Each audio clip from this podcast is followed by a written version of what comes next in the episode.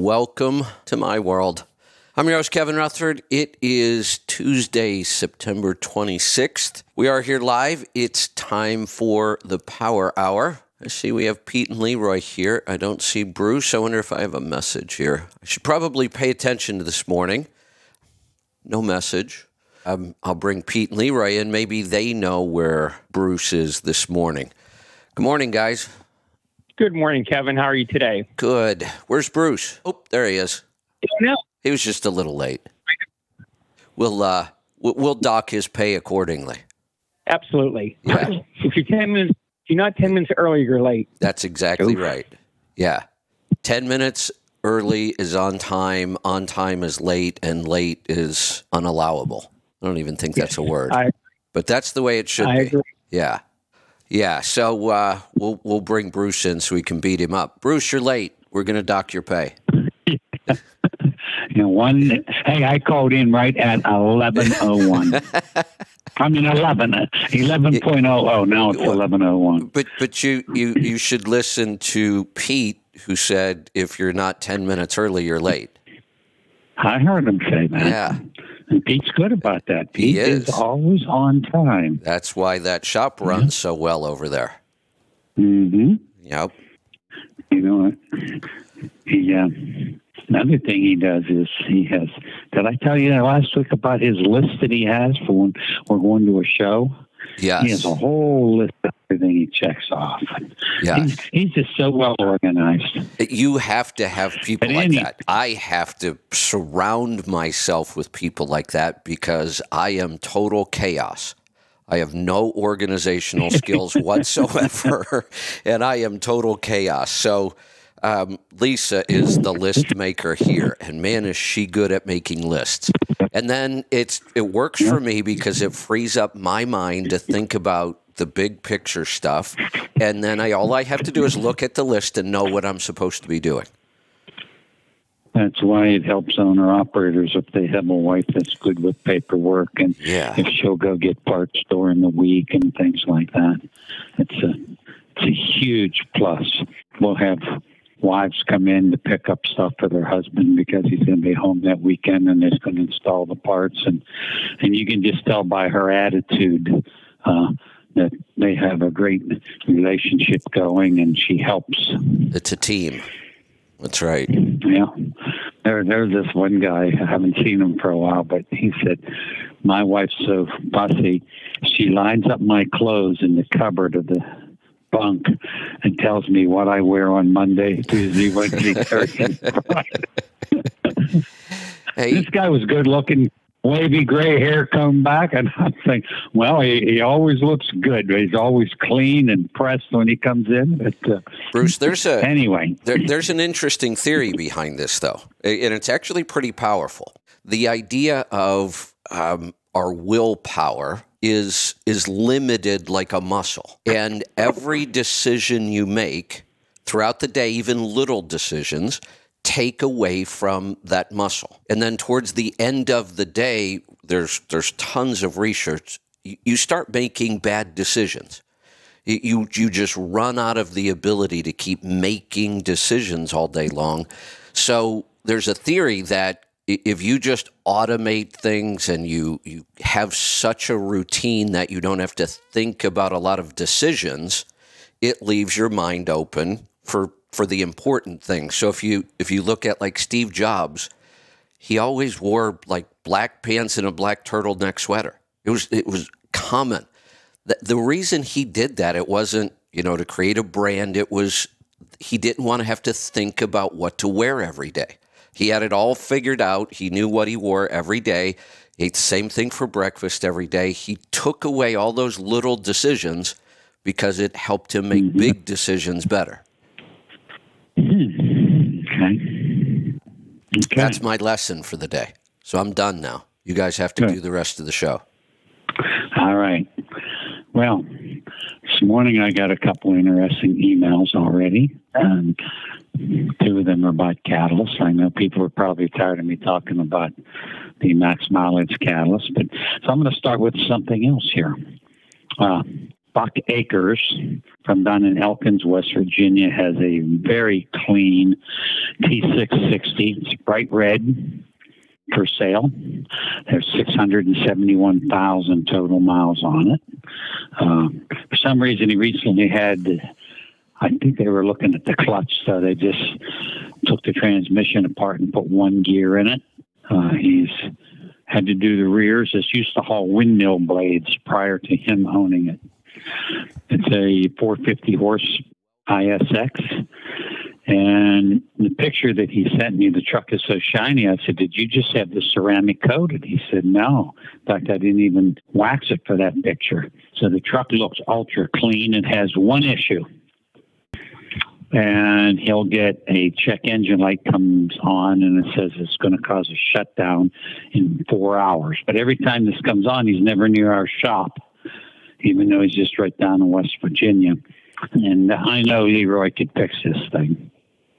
So if anyone's interested, his name is Buck Acres, three oh four, six six eight, one one seven one. Again, three oh four, six six eight, one one seven one. If you call me, I can email you the uh, pictures and the specs on this truck. three forty-two gears, thirteen double over. Got it. All right. Um, what else you got? Guy has one point two million dollars on a PACCAR, and he had to put a turbo on. He bought it with three hundred eighty thousand dollars on, put it on the Max Mileage catalyst. Has had zero problems with the truck. I think one or two injectors is what he said he had to put in it. He had to put a turbo at one point two million dollars. When he pulled off the turbo, he looked inside the manifold, the exhaust manifold. And there was no soot. And he took his finger and wiped it, and there was no soot on his finger. And he showed me the picture. He emailed it to me. He said, look, you can't even see where I wiped it. And then I think we had the head off of an I S X at the shop that has a lot of miles on it. Oh, here's the... If anybody wants to see the email, his, the guy's name is Solomon Wadner, W A L D N E R, that has this PACCAR. one million two hundred fifty thousand dollars and still going. He uses one gallon of oil in thirty thousand miles. Wow. That's uh, incredible. So not bad. Yeah. Yeah. Three injectors yeah. he's put in. Got it. All right. You, so, and oh, then the way we have uh, an I S X, I think we have the head off of it in the shop. Jordan sent me some pictures, and it's been running the catalyst for a long time, and the crosshatches is beautiful. Pete, do you know why we have the head off this truck? I do not. I do not know. Okay. It dropped the valve. I dropped the valve. Ah, okay. All right. So that's, that's all I have other than it's... So that right. one that dropped the valve was not a parts failure. The customer, somebody put the damper on wrong. So the dampers on I S X's and X fifteens are pinned because you use the damper for your A, B, and C to set the overhead. And they were off. I don't know how they got it on, but they got it on wrong. So when they set the overhead, the overhead was way out. So I think that's why I dropped the valve. Got it. Mm, right. Failure. Um, Bruce, no, the, oh, go ahead. No, the piston hit the valve, and that's what happened on that. So Pete, maybe on the uh, I S X is being there's a pin there, and you have to locate it. Maybe we need to write a make take a picture and make a story and put the put it in with all the dampers for the I S Xs. I'll make sure that's not already with the, if we put torque specs in there, I'll make sure that's not already on there, but I don't know how they would get it on without putting the pin through the hole in the damper. Yeah. Yeah. It seems odd that you're right. It shouldn't even go on. It, yeah. It's, it's pinned. It's not like, oh, you put it on wrong because you weren't paying attention. There's a, a pin in the front cover to get it that to lines seat, up with the right? damper. Yeah. Yeah. Yes, I'm not sure. I have to walk back there and find out what's going on. Huh. It was a little busy Monday, so I didn't get a chance to get back there. All right. Anything else, Bruce? You were going to say something? No? Oh, hey, yes. Yeah. I spoke to a guy yesterday that was um, was almost ready to lose his truck years ago. And then he heard about you, and he started listening, and he was listening to us. And now he's very successful. And every question I asked this guy about his three seventy-nine Pete with an N X S Acert cat, he had the answer. Don't you love that? And I said, why do you know all this? He said, he said, I've been to three C M Cs. Ah, there you go. Love those stories. Yeah, and uh, it was uh, it was interesting. We talked for about a half hour last night. Yeah, I, so he I, was he was testing me. He heard that I returned calls till nine o'clock at night, so he left a late message. And uh, it was about eight o'clock when I called him. I'll bet. I'll bet. Yeah. And, and he said, "Well, you do return those calls." Yes, you do. No doubt about that. But it was, it was really, really nice to. Uh, To, for him to have all those answers of everything, you know, the gear ratio, the tire size, the transmission.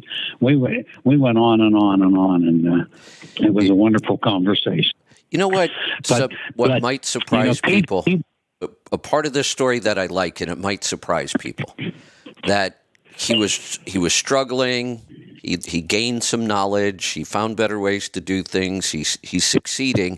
And I actually love the fact that he has a three seventy-nine. And I know that people are going to go, what? What are you talking about? You, you, well, I love the fact that he became so successful he can drive whatever truck he wants to drive and still succeed. Mm-hmm. He's, uh, he runs central Pennsylvania up to New England, pulling a smoothbore tanker. He is able to drive this Acert on the level at three to seven pounds of turbo boost. Wow. That whole truck usually, is rolling so free. Usually on a an Acert with the twin turbos, if you can keep it at twelve on the level, but he's between three and seven. Bruce. And that's averaging I, sixty-five mile an hour at fourteen fifty R P M. I, I own an Acert, and thanks to Leroy, I have to fight to keep mine under thirty. You're welcome. Did you get your tuning kit? I, I did. I did. We've got to talk about that, but that, okay. that's for later. Um, you so, know, a motorhome, though, is like, remember, remember Velveeta cheese when you were a kid? Yeah. Yeah. It came in that rectangle box in Velveeta. Right. Yeah. That, and that's what a motorhome is, going down a highway to Velveeta cheese box. It's, yeah, I know. It's there's, there's not much you can do about that. No, it's it's kind of embarrassing, though, when I'm the guy that's supposed to be known for fuel economy and my coach gets five and a half. On a, uh, on a really good day, I, I will say, after the tune, as hot as it is, I am getting better fuel economy. If I drive it, and I really have to drive it. But mm-hmm. we did fix, you know, several other things, some pretty major boost leaks. So I'm sure that helped some too. Uh, yeah. But it, it's it, there's just not much I can do with this thing, and not much I would be willing to do cost wise because I wouldn't get it back anyway. But uh, it is kind of crazy. I'm, I'm excited. It's coming out of the shop in. Well, I'll pick it up this weekend. I forgot. That's this weekend already. Yeah. Okay. Say this fella from Central P A is Randy Deal, and he's got oh, Yokohamas on I, right I know now. Randy. Yeah. You know Randy? Yeah, of course. Okay. So the Yokohamas have a one hundred three rolling resistance. That's not too good, is it? For, is that a drive tire? Yes. That's excellent. Yeah, it's it's tough to get. Oh, that, if we can get a drive tire? Yeah, if we can get a drive tire down in that one hundred range, I'm happy with that. Oh, I thought you were talking like point eight seven um, or there, eight seven. You know, I'd have to go look at – I have not been focused much on rolling resistance as I used to because so many of the tires are becoming more fuel efficient now. Um, you you should still pay attention to it, but there's it's much easier to get down in those lower numbers. Um, some of the wide singles, I think we got down into the low nineties, but it, it's hard to get much lower than that on a drive tire. So the one oh three on drives are good. The first C M C I went to, which you had in Ohio, that's what I came back with. Is, it, Uh, you were really sharp on rolling resistance on tires. And it was a big, big difference back then because a lot of tires were all in that one thirty, one forty range, and that was common, and those were the tires everybody was buying. And then there were a few that were down in that one hundred range. So if you went from one forty to one hundred, it was a four-tenth of a mile gain. That that's big, and the thing is, you're already buying tires anyway. You've got to buy them. It's not like we're making a new investment into something, but if you're going to spend the money, spend it and be efficient. Over the years, those numbers, that range keeps getting smaller and smaller. So more and more tires are becoming really fuel efficient. So you should still look, you know, don't make a mistake and buy one of those horrible tires, but we don't talk about it as much anymore.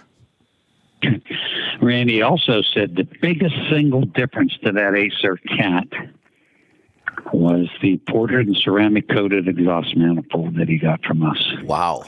And then he followed that up with two of the Quiet Performance mufflers. And he said that was the biggest single difference right there. Hey, hey, Pete. Yes. I got a question for you.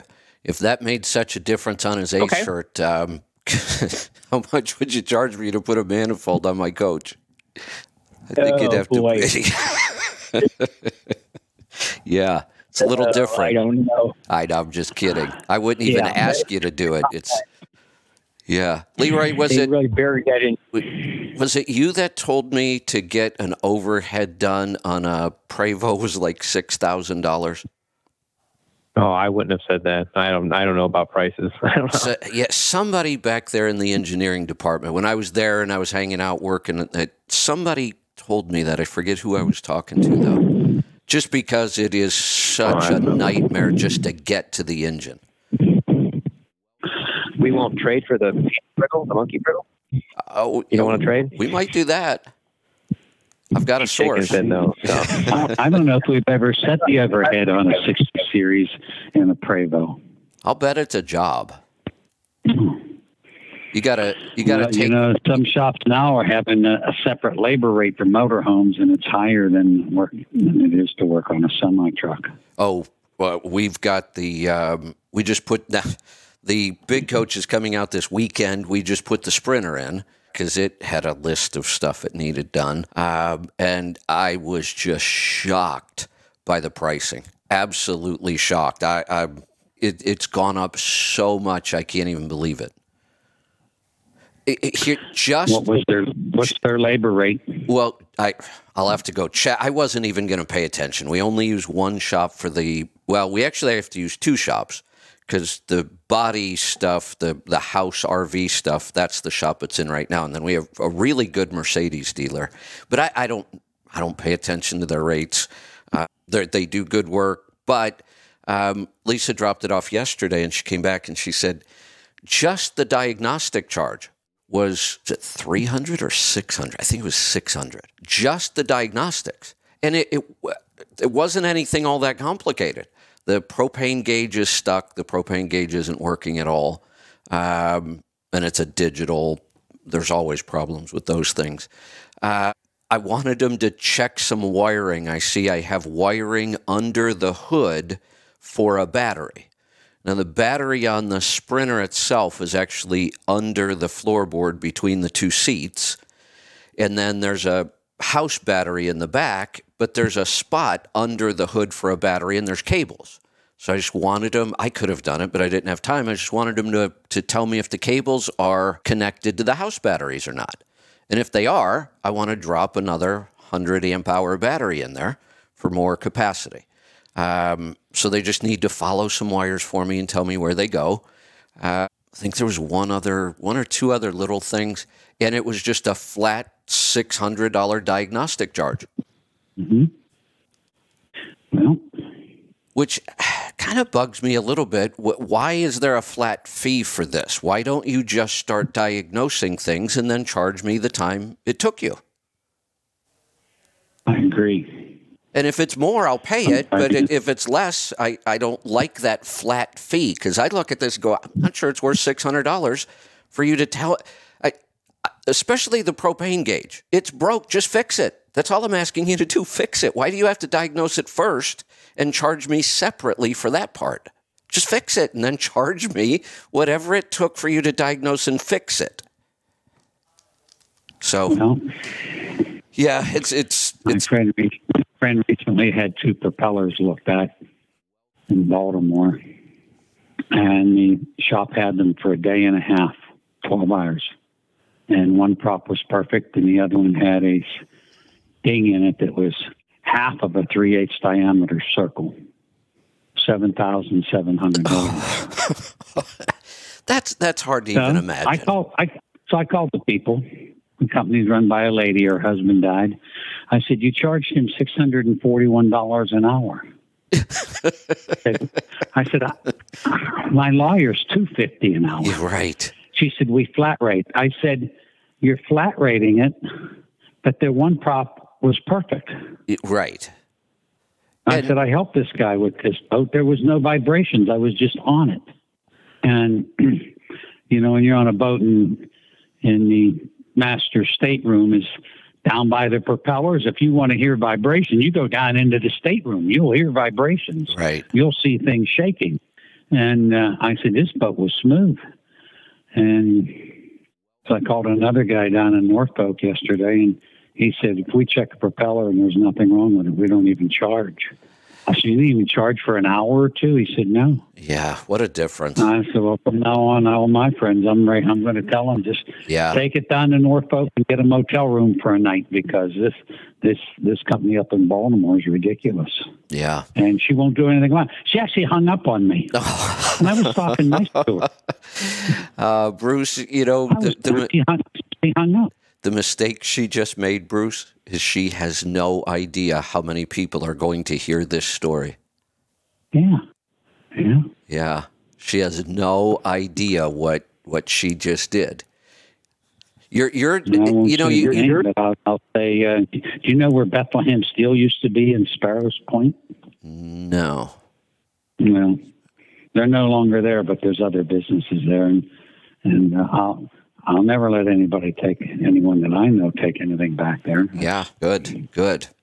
All right. But um, this flat rating, and then then the then the um, the marina that worked on this guy's boat charged him fifty dollars for the forklift to pick the propellers up and put them in the back of the pickup. And I called them. I said, you charge, you charge my friend fifty dollars Jeez. to use the forklift. And it's sitting there. I said, we use our forklift every day. Yeah. I said, every time if we pull a head off and if the truck isn't by one of the overhead cranes, I said, we use the forklift.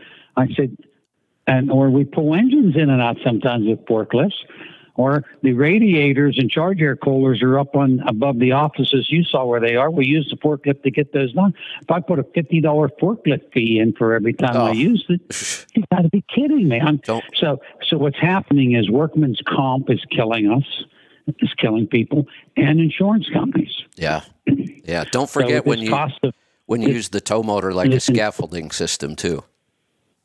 It's always good for retrieving things up high. Oh, yeah. Yeah, absolutely. You put a pallet on it, you put a guy on it, and another guy oh, there you runs go. it up. And yep.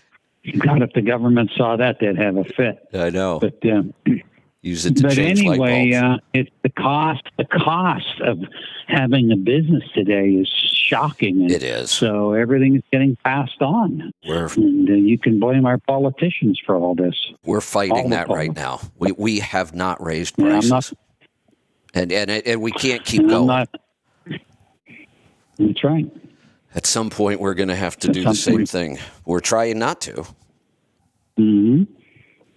Well, when I look at our labor rate at one hundred thirty-two dollars wow. an hour, and I look at other people yeah. up in the two hundreds, and yeah, that's.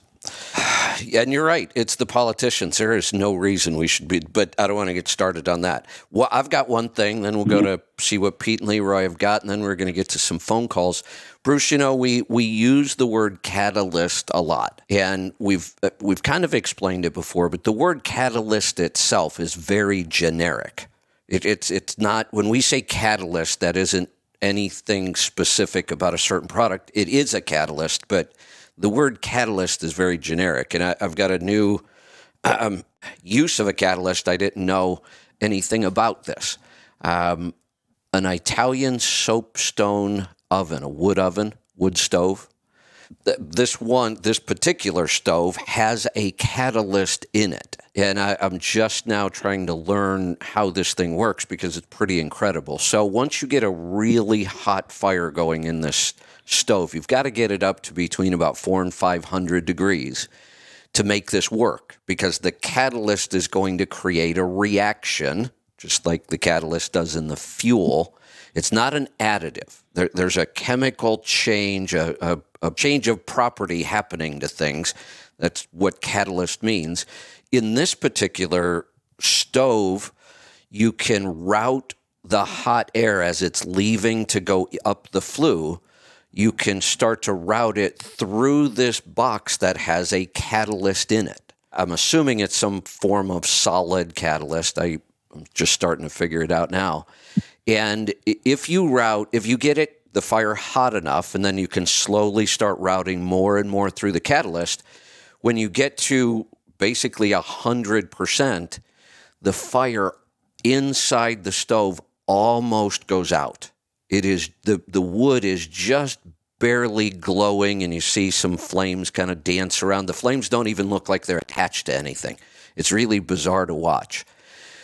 But the temperature starts going up. So the catalyst is is changing the flame. It's slowing the burn way down. You go to almost zero oxygen in there, and, and the, the, the flame's now running through this catalyst, or the heat is. And a load of wood, like four or five, you know, fireplace-sized sticks, burns for fourteen hours.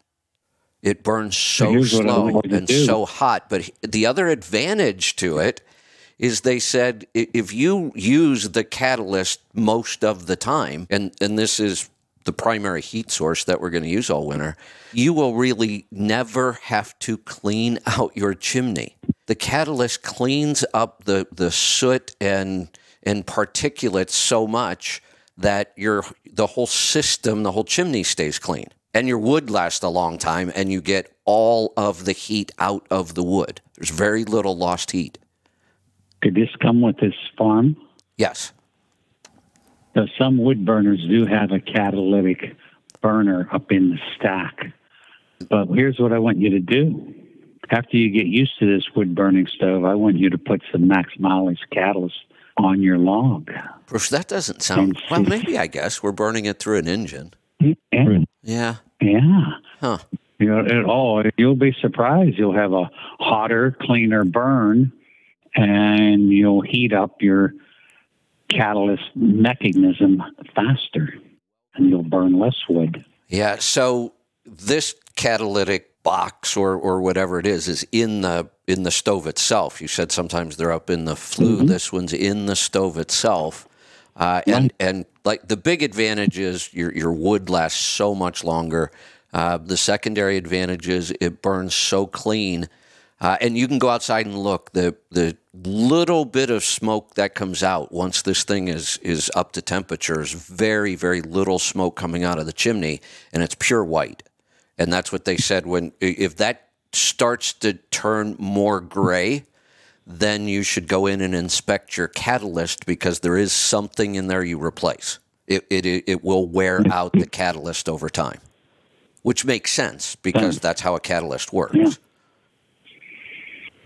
I know uh, those uh, kerosene heaters that people were using thirty years ago. Brian stole our dealer from Wisconsin, but some of the Max Mileage in his, he said, man, it burns clean. He couldn't get the fire to go out. So you'll have to try it in that stove. Try just just put put four or five cc's on a log, and then uh, keep trying more, and you might find that you're burning less wood because you're getting more heat out of the out of the wood. Interesting. Now I tell you what, I am looking forward to running the catalyst in. The Ford farm tractor that I inherited. It's a three-cylinder diesel. It's a nineteen seventy-two, so pretty simple mechanical three-cylinder diesel. And right now, it's kind of, I keep it under a carport next to the barn. It's got a fairly low roof. And man, when you start that thing up, I, I just feel like starting it up and leaving because, uh, you know, on a cold morning the other morning, it was it, I, I, memories of what truck stops used to be like walking through in the eighties. Yeah. Uh, this thing just rolls out smoke. Um, guy that I'm working with now that has three ten thousand gallon tanks above ground, um, his son bought a half gallon of a catalyst. And they have several trucks. They do excavation and septic work. And he pulled out this old generator two weeks ago. Got it running. He said it wasn't running very good. And his son came over with the the uh, syringe with some catalyst. And the father said to me, he said, I don't, don't put that shit in here.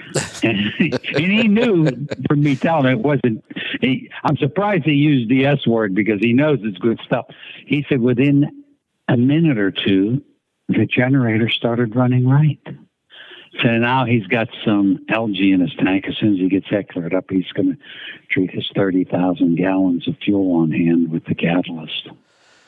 But he, he, he looked at me and he said, I was a little shocked at how well that did. Got it. I do have a correction. The other day right. when, when I was talking about the tractor, I said I thought it was a three thousand. It's not. It's a nineteen hundred. Not that I really know the difference, but mm-hmm. I'm starting to figure it out. The diesel? Uh, yeah, three-cylinder diesel. Mm, okay. Runs good. Yeah, it'll love the catalyst. It'll yeah. love the max mileage. Runs good. I used it to mow the field the other day. It's uh, it's in really nice shape. Good. Yeah. All right. Pete, Leroy, what do you guys got? Bruce and I have talked for a half hour. I don't have anything today. All right. I'm not sure if Leroy does what I would say, too, because well, I've been, we got so many trucks here for us to be working on. I uh, didn't prep anything for the show. Well, I guess it's a good thing Bruce and I were prepared then. That's it. I, I, I'm starting. Leroy, th- there's no electrical issues in the shop? Nothing unique on the uh, I mean, there are electrical issues. We fixed one yesterday, and there's one today. I wouldn't say that they're unusual or interesting. They're uh, pretty standard wiring jobs. Well, that might be standard to you, but it's not standard to those of us that aren't into electrical. Uh, so all right, yeah. Uh, had a three seventy-nine yesterday um, with a speedometer that would go up. Like, it, it would read vehicle speed while sitting still.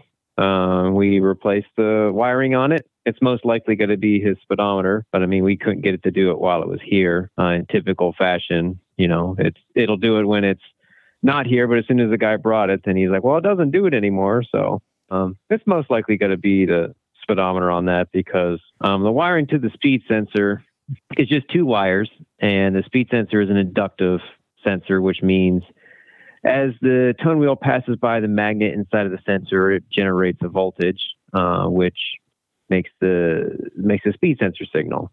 Um, and if those two wires were were touching or they go open, so an open circuit or a short circuit, you're not going to get any sort of increase in voltage. So I told him, uh, you know, you've already replaced the speed sensor. The tone wheel's tight on the back of the transmission.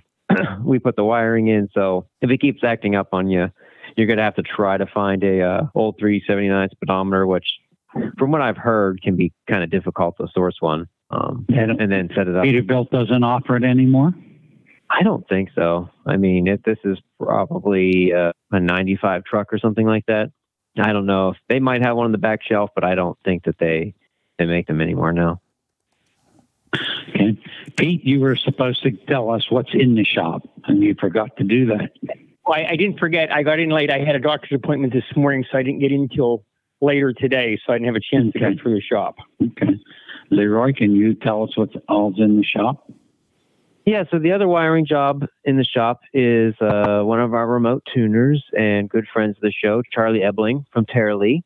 He has a D E F doser code. Um, the code is saying that I'm not getting any voltage to the D E F dosing unit.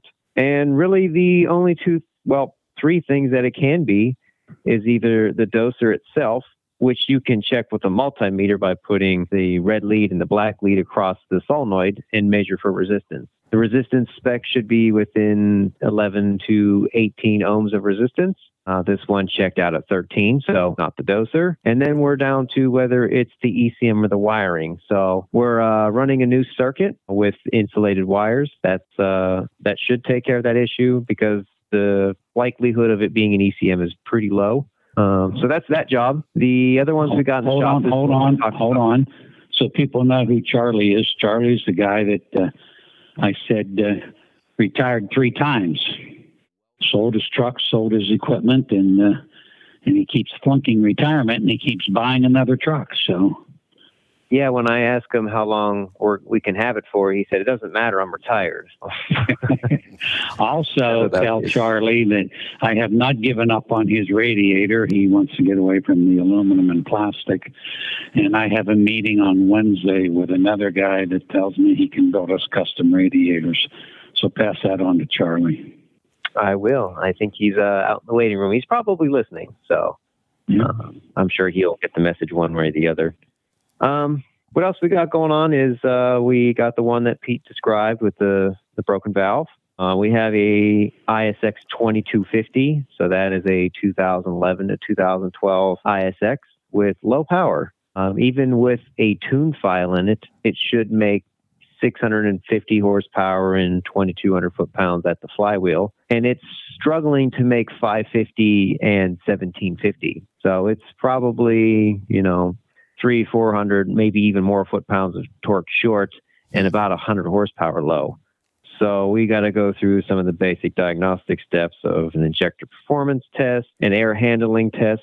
So an air handling test, um, is an automatic diagnostic test that the uh, Insight diagnostic software will run.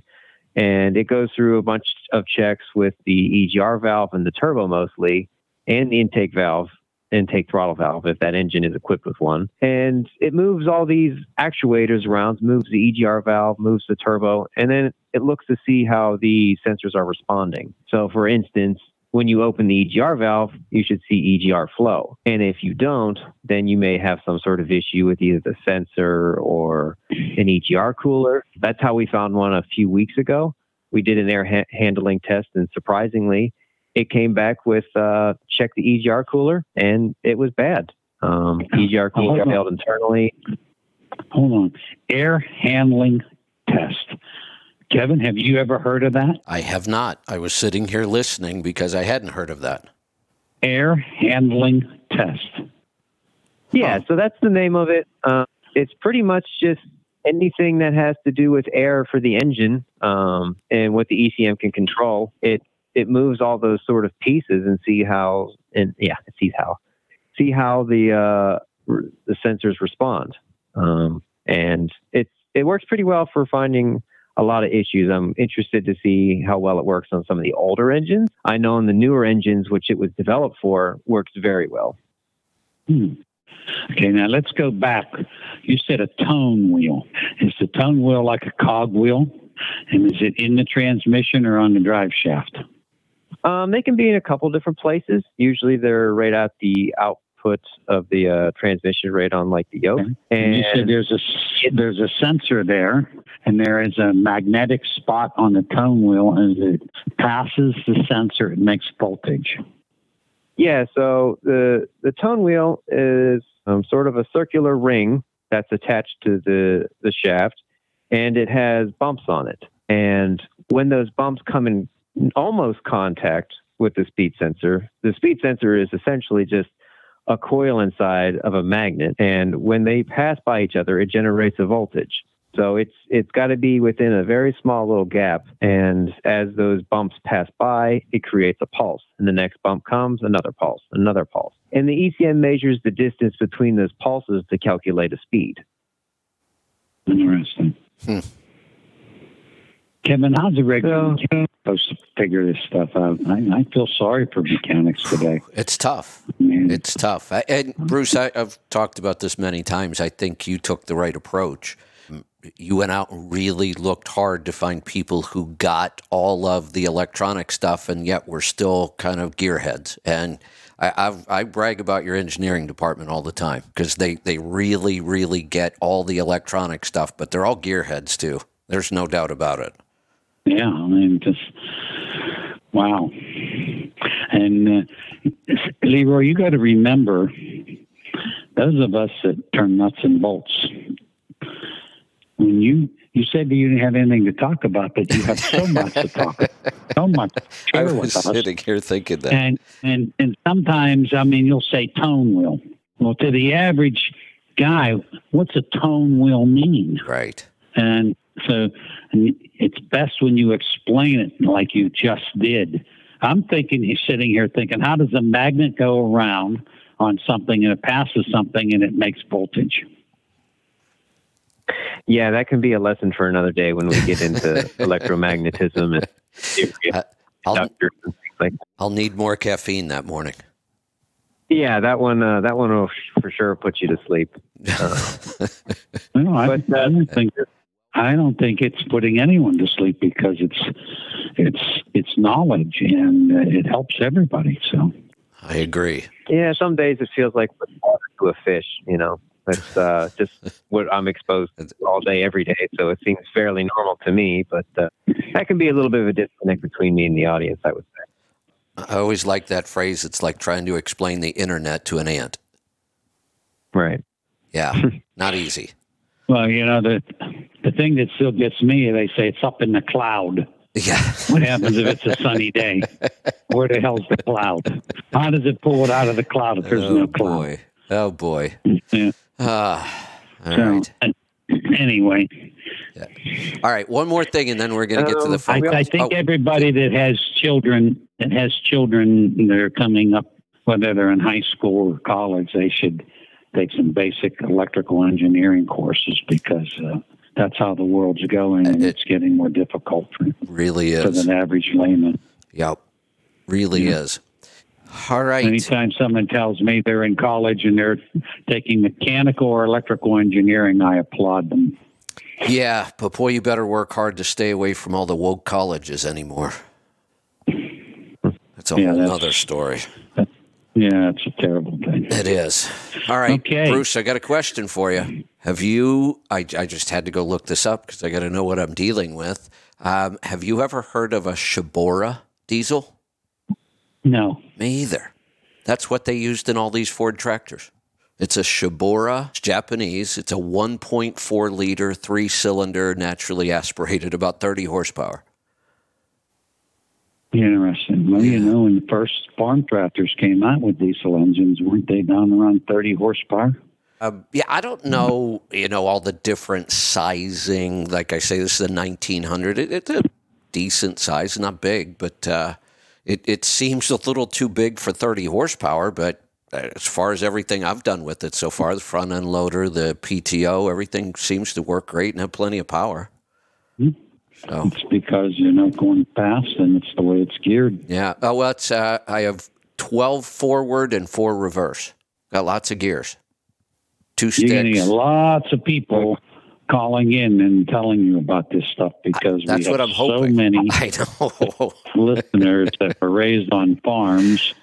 And uh, so that that's that's what I'm just hoping. Just ask. Well, if you have a question, when you have this type of listening audience, just ask. You'll find the answers. I, I do. They've been they've already been helping me with the chickens because uh, we have lots of people that, that are raising chickens. So now I need some help on my farm equipment. Uh, so yeah, I'll get it. I'm sure I'll get it. That's uh, that's the nice thing about this tribe. We have lots of people that know lots of stuff, and most of them are willing to share. Tremendous, tremendous knowledge in these people that, that we're talking to right now. Absolutely. Uh, so I get to be the one asking the questions. That's kind of different, but uh, but I kind of like it because I know I'm about to learn something new. How many owner-operators today were raised on farms?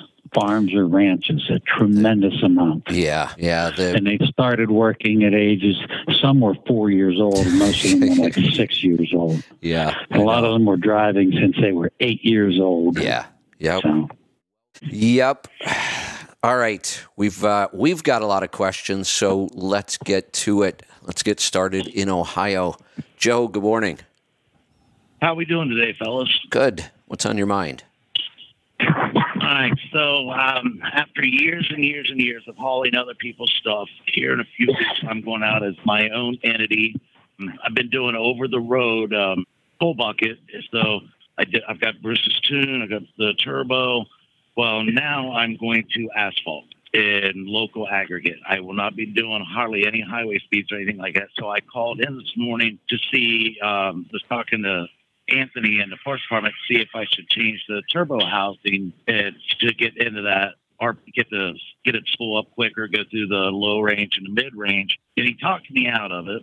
You guys had my intake in stock, so I bought it. I bought the uh, turbo blanket, basically full P M kit, my O P S filter, my uh, test kit, this and that. So blah, over three thousand dollars of stuff gets shipped to the house tomorrow. But um, I have my exhaust manifolds or my uh, exhaust wrapped from the turbo to the elbow because the fuel, the exhaust pipe runs right above the fuel tank, and I was getting heat issues with uh, the heat soak on the aluminum tanks and everything.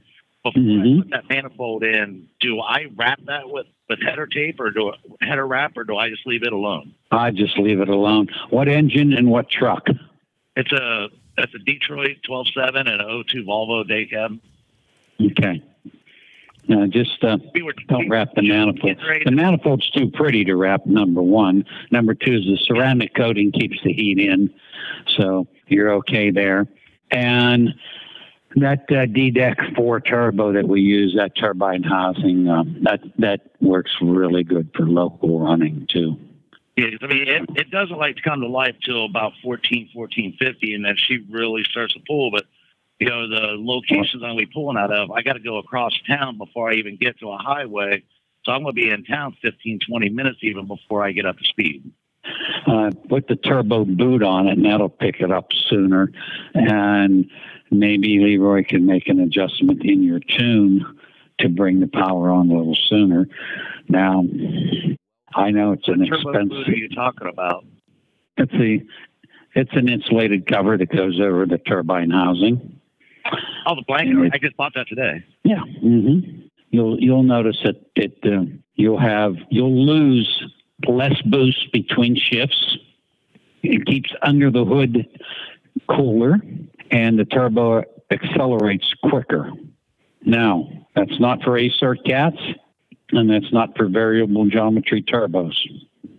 That's for somebody like you that's running a two thousand two and older engine and needs the turbo to spool up a little quicker without increasing back pressure in the engine.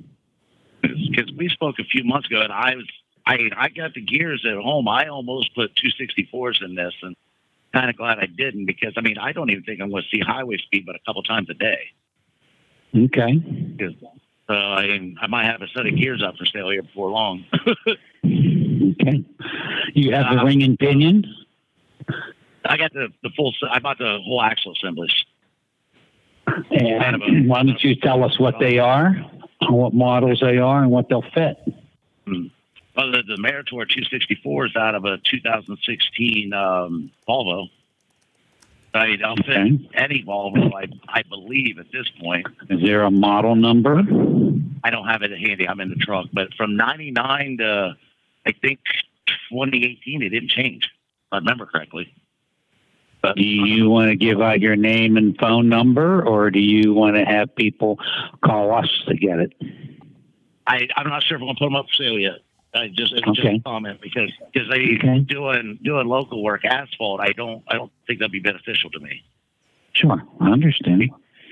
That's why we always ask. You know, when people call, they'll call and say, "What gear should I put in my truck?" Well, there's a lot of questions to be asked prior to selecting the gears because it's all in what the truck's going to do. Well, I, um, when I was doing the two sixty-fours, I was doing over-the-road um, dump trailer, and then uh, mm-hmm. I've been saving my money, saving my saving my money, and finally a deal of the lifetime come up, and I couldn't turn it away, so I snatched it up. You know, so now I got a trailer set behind the building, and I'm ready to put to work. I'm just waiting for the registration from the, the gig here so I can get the tags, and I'm changing my whole deal. I, you know, I'm leaving the company I'm at. I'm no more... Um, I'm not leased on anybody. I'm my own entity. I'm I'm ready. I just gotta try to get the truck buttoned up. You know, do a fresh P M on it. So when I'm ready to go to work, I'm not down. Good. Congratulations. And um, I was real curious about wrapping the manifold. I know they're pretty. I don't want to, but you know, if I got the turbo wrapped and I got the exhaust pipes wrapped, I was thinking, you know, what's one more wrap? Yeah, no, don't don't wrap the manifold because it uh, it does a great job of protecting the flow and keeping the air hot to get it out of the engine. And I forgot to ask Anthony, uh, is there the torque specs and uh, uh, rotation for putting that on? Is that in the box? To putting the manifold on? Yeah, the torque sequence and the torque values. Yeah. And you always, even if you don't have it, when you're doing something that long, you always start in the center and work your way out. Yeah, that's, I mean, that's common. We used to do a lot of gas motor back when I was younger. Yeah.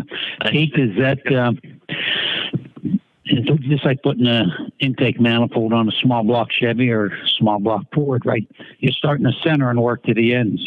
Pete, that what's is the, correct. What, What's the torque on the uh, exhaust manifold on the Detroit? forty-five to fifty uh, pounds torque. forty-five to fifty forty-five to fifty Mm-hmm. Mm-hmm. Okay, cool. I always snag them up first and then go to the final torque second. All right, appreciate it. All right, fellas, I'll get out of the way and I'll let someone else chip in. Thank you very much. You're welcome. Thanks for the call. Let's go to North Carolina. Tony, welcome. Morning, Kevin. Morning, fellas. Uh, I have a question. Was that a Volvo? Uh, I could have heard it wrong. Was that a Volvo for the aggregate driver that just called? Yes. Because I didn't think they worked on Volvos, and that was my question. Or is it just PACCAR that um, that they don't really work on? Because that, that's my question is because I've been driving this PACCAR a long time, and it just for you know years down the road and planning, What what's the next truck? So when you said what doesn't work, what he talked about the two sixty-four gears, he talked about wrapping the, the turbo boot, he talked about. So which item are you referring to? Oh, no, I just meant as far as what truck to buy in general to get uh, service done on. Oh, wow. He had a Detroit in that uh, Volvo. Yeah. And we work on Cummins in Detroit. Okay, I don't know why I thought that you didn't um, uh, work on Volvos. So, at, and of course, you don't do the O P S and everything. The engine. Oh, you don't. The engine. No, no. You know, the trucks. But a D thirteen, we work we on work a Volvo. With a you know right. Volvo truck with a uh, Detroit in it, we'll work on that, of course. Or some older Volvos had N fourteens. Right. I didn't even I know they had those. I guess those are older. So, okay, can you um can you set me at ease as far as Cummins? Because I know you guys work on Cummins all day, and for some reason I am afraid of that engine, but I don't want to get a PACCAR. If I, if I do get a PACCAR truck, I don't want the engine because you guys won't work on it, and I hate their service. I hate uh, Peterbilt service. They've done me wrong. I want to go to Pittsburgh Power. Uh, why am I so afraid of a Cummins engine? Probably because you listen to me too well, often. Yeah, you're listening to Kevin and not us. Yeah, no, listen to us. We're the mechanics. I've seen a lot of them in the shop. Are you going to buy new or used? I'm uh, probably going to buy, uh, buy used. And, Kevin, I know the business side of this question can wait. I know where you're going, but, but yeah, used probably, yeah. All right. Well, when you find the truck, give me a call when you find the used truck and find out the tire size, the rear gears, the transmission, and the engine, and uh, how, can, how many miles are on it, and if you can find out what's been done to it. Uh, Call me and we'll talk about it. I'll help you. That's right. Uh, Kevin, would you want an oil change on any truck if it's suspect? Uh, would uh, I uh, not oil change, but oil sample? Like, is that something you should look at on a truck? He might always. Not be listening, but is that a good idea? Always, always. I, I can't imagine why you wouldn't yeah. oil sample on a regular yeah. basis. Now, you know, I think oil sampling should be along with better filtration like an O P S and extended drains. That's the best way. But even if you're not going to go the O P S route, I would still sample. you know, today's newer engines, you can go fifty, seventy-five thousand miles between changes, even if you only sampled then. I, I think you should sample every twenty-five thousand, but if you waited and did it on your oil changes at fifty or seventy-five on these new trucks, it's still better. We we have, I, I can't tell you how many times we've caught um, a couple of things that are really destructive, fuel dilution and uh, dirt, silicon. Those two things, uh, you know, fuel intrusion will wipe out bearings, dirt will wipe out cylinders, and you can catch it so early on an oil sample and save what today is now a forty thousand dollars engine. Okay, so for all the Volvo people that are looking at Volvo because of Joel and wanting to get fuel economy, uh, before I turn them off to, uh, to Pittsburgh Power, is there anything in the works as, as far as Uh, get, getting Pittsburgh so, Power to look at Volvos any more than new ones, or is, is that just not your so, specialty? So here, before they even answer that, here here would be my model. If I owned trucks, uh, Pittsburgh Power would be my primary shop, even if I had a fleet of Volvos. They would be the primary for everything other than just specific engine problems, because they, they can do everything else on the truck. And then I would have a dealer or an engine shop that got all my engine work. And that was the same setup I had for Detroit when I had my trucks in Orlando. The Detroit garage was right next to our building. I could walk back after dropping a truck off, and they were an excellent Detroit shop. Had a great relationship with them for years. They got all of my engine work. And then I had an independent shop that got everything else, and it worked really well.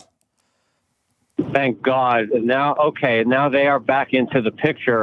The only thing is, when I look at Volvos, I know they're they're fuel efficient, but they just, you know, I'm not saying that Joel is plastic man, but the, the gauges just look Mickey Mouse, you know? I, I, uh, I'll tell you the opposite be... experience. Owning Volvos for years, owning Freightliners, owning Fords, um, by far the Volvo was the highest quality on every part. My the interior on every Volvo that I owned at one point three million miles when I got rid of it, there was almost nothing wrong with the interior. There was no paint wore off, all the switches and things weren't, I hadn't replaced a bunch of panels, and it, they were still like new inside.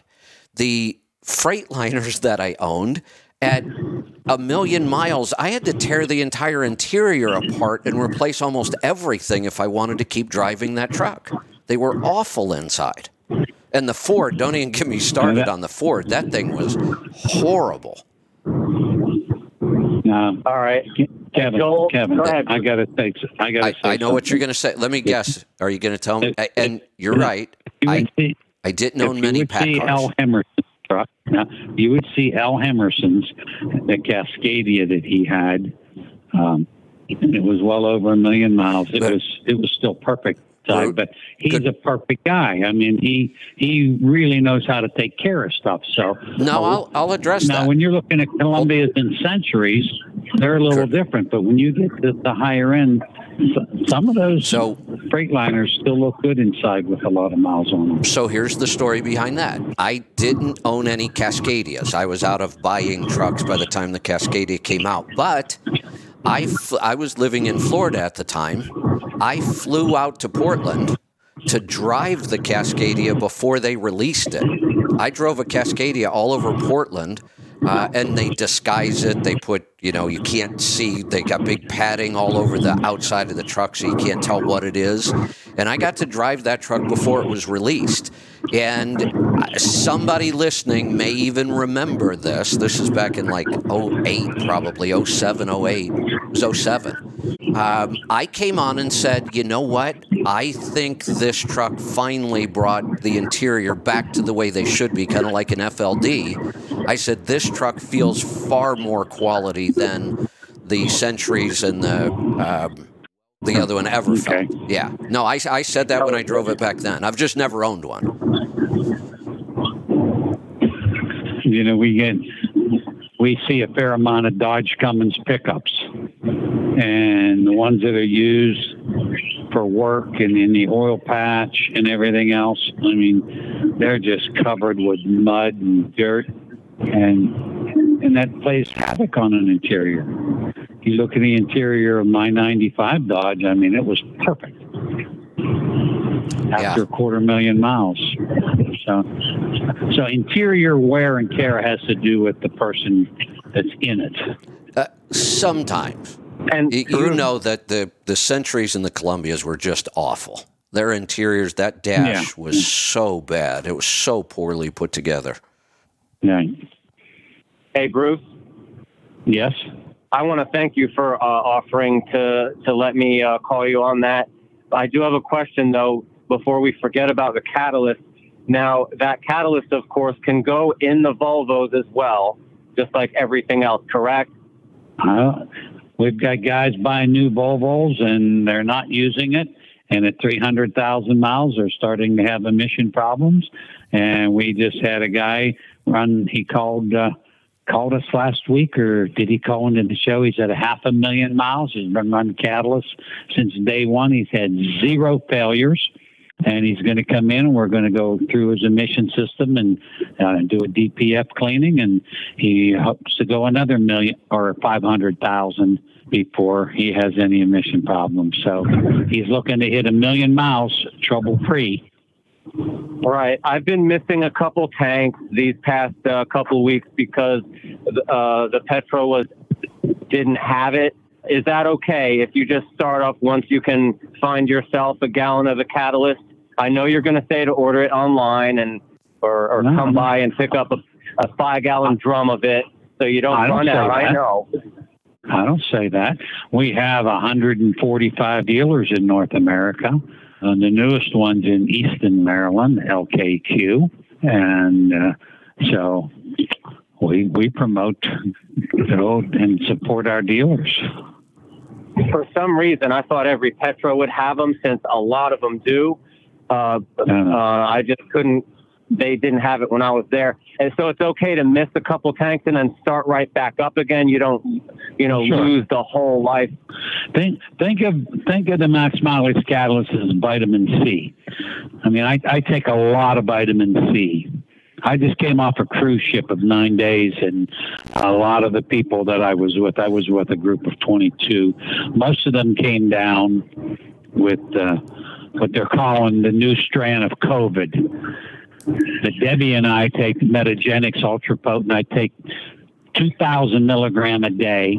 But I felt a little funny when I got off this cruise ship. So for the next two days, I took six thousand milligrams. And I didn't get it, and neither did Debbie. So it's the same way with the catalyst in the engine. If you miss a tank here and there, that's okay. You you may feel it. If you're sensitive to your truck, you'll feel that it doesn't run as good. It's not as smooth and not as quiet. But then follow it up with the next tank. Hey, Get Tony. The catalyst back in it. Tony. Yeah, I'm here. I, I, I can help you out here. Here's what I need you to do. Since you're worried about, you know, missing those tanks and how do you get this restarted, I'm going to help you out. First off, you got to find a quiet place, and you got to you got to sit quietly with your truck. You need to apologize to the truck for for lacking in in good all proper right, maintenance. All come, right. come on. Yeah, yeah. Then then once we finish that, uh-huh. we need a moment of silence, and then you can go ahead and, and give it an offering of catalyst again, and everything will be fine.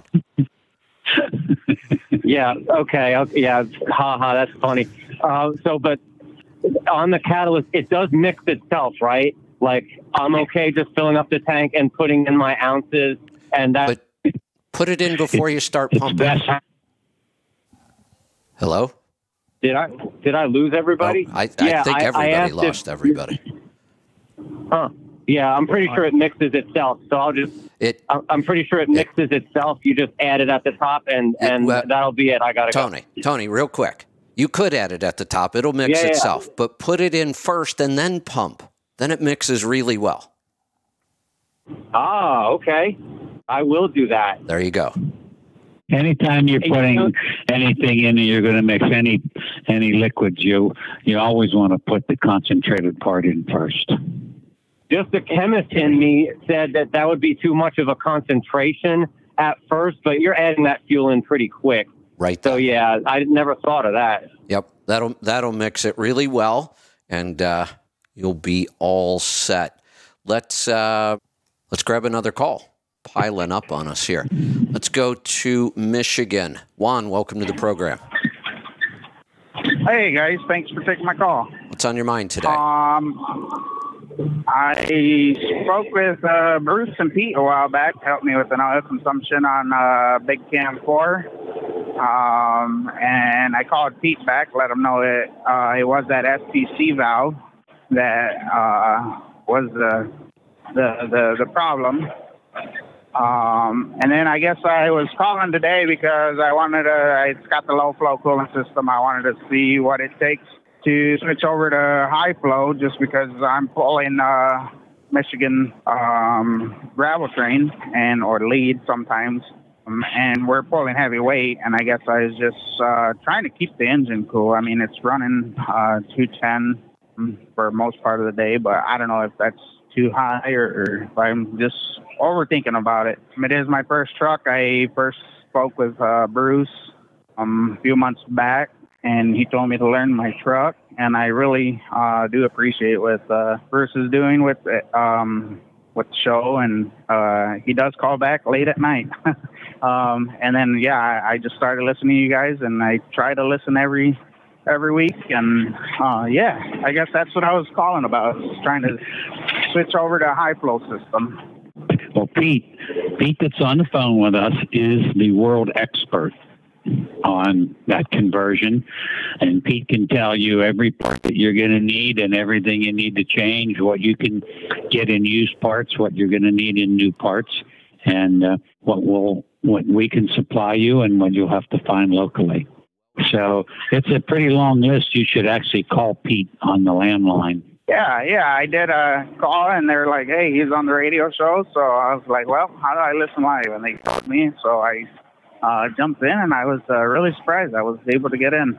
Um, another question, if you guys got a second, I just recently bought a, a decommissioned fire truck. It's got the I S L Cummins. Um, it's only got ninety-eight thousand miles, and it's a four hundred. That is, I guess, I was wondering if that is compatible with uh, mine. my uh, big camp or not, or am I able to, if this one was to go to putts, hoping it doesn't, but uh, I guess wondering if I could drop that one in and replace with this one. The I S L? Yes, sir. An I S L is a much smaller engine. Oh, is it? Okay. No, I was oh, just yeah. wondering. I called the the fire manufacturer or the, the people that made it, and they said it was an I S L four hundred, so I'm running the Big Cam four four hundred. Um, I guess I was just curious if, if uh, yeah, if they work together or not. Uh-huh. But that answers the question. Thank you. You're welcome. Thanks for the call. Let's go to Texas. Andrew, welcome. Uh, yes, sir. Um, I have a, I'm a company driver uh, with a construction company here locally. And I've got an interesting little light issue going on, and I'm taking it to two different mechanics, and they don't know what's going on. It's a oh six Sterling, uh, the on the tail lights. My turn signals work each way. Uh, my clearance lights work. But when I turn on my four ways, they don't work. And when I turn on, and when I hit my brakes, they don't work. My brake lights don't work. Now, they work on the trailer, but they don't work on the tractor. I've taken it to two different mechanics, and neither one of them can figure out what's going on with it. Where do you live? Lubbock, Texas. Yeah, so, I mean, there, there could be a few things going on. Um, I obviously don't know because it's not in front of me. I'd love to see it in person, but not all circuits go through the, the same thing. So you can have a turn signal that works, but a four-way doesn't work, because the switch and potentially a fuse and or relay for that circuit aren't on the same line before they get to the bulb. So even though all r- roads kind of lead to Rome, uh, if one of those paths are broken, then you, you can have a situation like what you're having. So, I mean, off the top of my head, it could be, you know, obvi- be something obvious like a switch or a relay not working, or it could be, uh, you know, some sort of wiring behind the dash or something like that. But um, that's just a few thoughts I have off the top of my head. Okay. Thank you very much. You're welcome. Thanks for the call. Let's go to Pennsylvania. John, it's your turn. Welcome. Hey, guys. You hear me? Yep. What can we help you with today? Uh, two questions. First one, an oh seven W nine hundred uh, Cat Acert. Bought it new in oh seven. Changed fuel filters. Every time I changed the oil, no problems. After a couple of years, uh, started changing them all the time. Like every five thousand miles, the gauge is up. I got to change them. Like two years ago, I bought a outside five hundred gallon skid tank, and they fill it every week, and then I fill my truck out of there. For the first year, it was great. Back to the way it was. No more fuel filter problems. Changed them when I changed the oil. Now it's starting again every five thousand miles. I'm guessing maybe there's water or moisture growing in that thing, or... Sounds like algae. If, if you drain the fuel filter through your palm of your hand, do you see little black specks? I mean, I didn't try it, but I, I will. But it, like, okay. Well, so when they deliver the fuel, it's filtered through the truck. I have a filter base on the pump, so it's filtered twice before it even hits the engine filters. Right, right. Um, take. Can you look in the top of your tank with a high with an L E D flashlight? Yep, I've done that. Okay. Uh, does it does it look clear? And is the tank clean inside? Yes. And, and the passenger tank I actually had off. I cleaned it out, looked at it, I didn't see nothing in it. No, I'm talking about your above ground tank.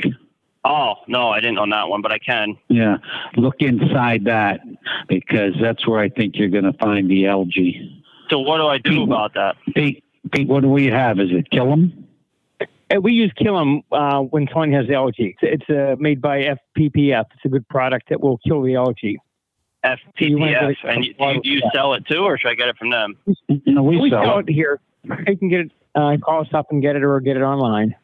Okay, and then you uh, that'll definitely block up the filters. You think that algae will block filters for sure? Yeah. Mm-hmm. Okay. Sure. And how about water? Could it be moisture in it? Well, moisture would cause the algae. If there's moisture in the water, or water in the fuel, algae can grow then. The more water and fuel, the more chance you have of having algae. But if there's just water, will that will that cause my filters to block or no? Yes. Mm-hmm. Mm-hmm. Okay. And is this stuff that I use it every time or just once? Oh, you have to use it for a while. So it, it, it treats quite a bit. It's pretty concentrated. It's a um, sixteen ounce bottle, and you use an ounce for a fair amount of fuel. It, it's pretty concentrated, but you'll want to use at least that whole bottle to ensure that it's kind of like taking an antibiotic for an infection. You've got to make sure the infection's gone. If I Not pump the time. fuel out of the tank into a bucket, can I see the algae? No, it usually stays down in the bottom of the tank. That's why the best place to check it is in your fuel filter by dumping it through the palm of your hand and looking for little black specks. Okay. Yeah, I'll try that next time. But call our shop and get a couple bottles of the Kill'em and, and treat it. Yeah, for sure. It's not going to hurt anything. Okay. I mean, when you have the above ground tank, you're subjected to the warmth and then the cold. Where do you live? East side of P A. Okay, so you, you've got temperature changes going on right now. Yeah, you can see the condensation level at the fuel level every day where it is. Mm-hmm. Uh, so I'll try that. Then the other question I got is, I have a twenty nineteen W nine hundred, a glider kit, the sixty series. Bought it new, the guy drove it, four hundred thousand miles on it. He retires, got a new guy in it. The guy's complaining ain't got no power. So I used it one day myself. Yeah, it don't have no power. So I deal with Caterpillar over here. Took it to them, put it on the dyno. They said there was a fuel fitting sucking air. They changed it. They said it's good to go. So I pick it up. He gives me the dyno sheet. The thing shows it makes three hundred fifty-two horsepower. I said, what's up? Why is this? He says, well, it's only set at four thirty. That's all it should make. So I don't know. Yeah. Is that right? Sounds pretty little yeah. to me. twelve ninety torque. Yeah, that's pretty low. Um, why don't you let us program it and we'll give it. Is there a driver on it now? Yeah, that's the other part of the question. So it's okay. not going to be driving right. It's flat to the floor. It's beat hard. Is there so some advantage to do it or not? Yeah, let's make it a just a basic five hundred. Okay. five hundred, which will be thirty pound of turbo boost. And then do you tune it any different knowing that's the way it's going to be driven? Yes. So where where does this truck run? Florida, P A. Do you go up and down I ninety-five? Yep. I could meet him on ninety-five. I have a remote tune kit, and I'm in Maryland right now. He's in Florida now. Well, okay. I, I seen there's one on the east side of P A that does it mm-hmm. on your website, That's, I found. Yeah. Will, will they come to my shop and do it, or I got to go to him? Yeah, that's that's up to him. You'd have to call him. Let me see who that is.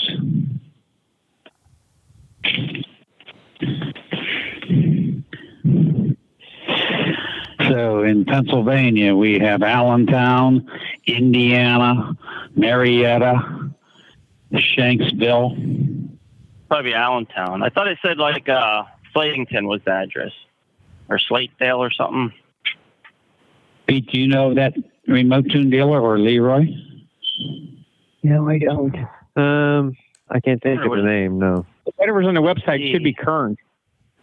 Yeah. What area code are you? Uh, six one zero. Here, it was code. That's Cotic, C O T I C.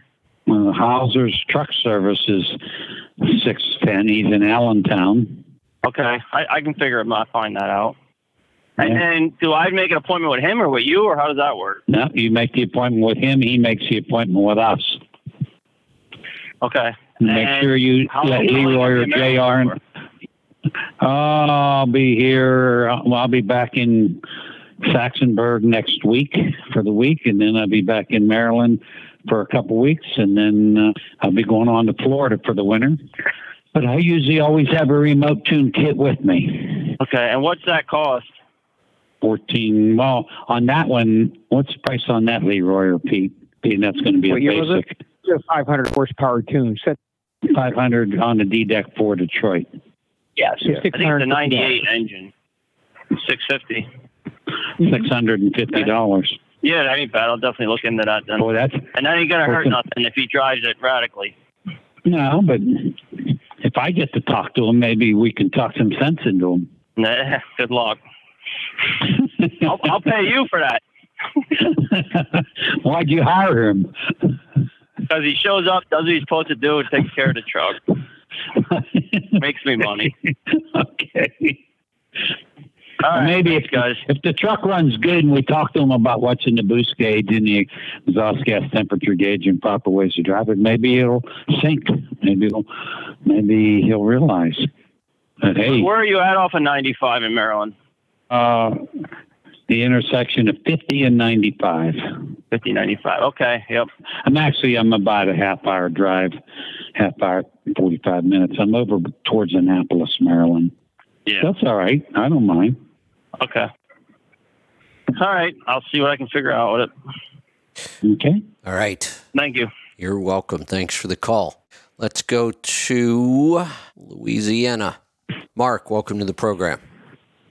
Before I get to my point, uh, to Tony, just go on a subscription for the catalyst. Bruce will send you a from small fee. He'll send you a little beaker. You can pour it all off out into. Go to Walmart. Go to the cooking section. Get a five-ounce measuring uh, uh, device. It's glass. Put it in your side box, and every time you fuel, it just it's you just put it in there, and it works. And you don't, you don't even have to go to Walmart now. We have glass beakers. They're, they're a hard plastic. They almost feel like glass. And it's real easy to use. It has a nice pour spout. Yeah, well, when I first bought, I, I was there. The, I got it the first day you ever put it on sale because that was my son's birthday because that's how I remember it. But I, I went over there to uh, Cranberry to Walmart, and I was like, I need something to measure this with. And I found these beakers that they have over there. These in the cooking section, and I've just yeah. they're like two bucks, and I always grab about four or five of those because they break because you drop them. But my point that I'm calling about is Bruce got on this was talking about fifty dollars for a freaking forklift. When I went to California a week or a couple of weeks ago, I put my truck in the shop to get an oil change. I said, I know I got some air leaks.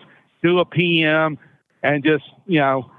And I knew that I was wanting to change out my leveling valves on my car hauling trailer. There's two. So I got them from Cottrell. I ordered them. They're Hendrickson. And I'm like, I'm tired of this guy nickel and diming me on hours, so I'm not even going to tell him about that shit. Well, I get a phone call after I get out of the mountains, and he's like, oh, yeah, well, we found, we think it's a leveling valve, and we're going to have to get in to uh, lift the grate off of the back of your truck. And, you know, there's four bolts there. That's going to be extra. Well, I get the bill Saturday morning out there. It's twenty, almost twenty-five hundred dollars for all this shit.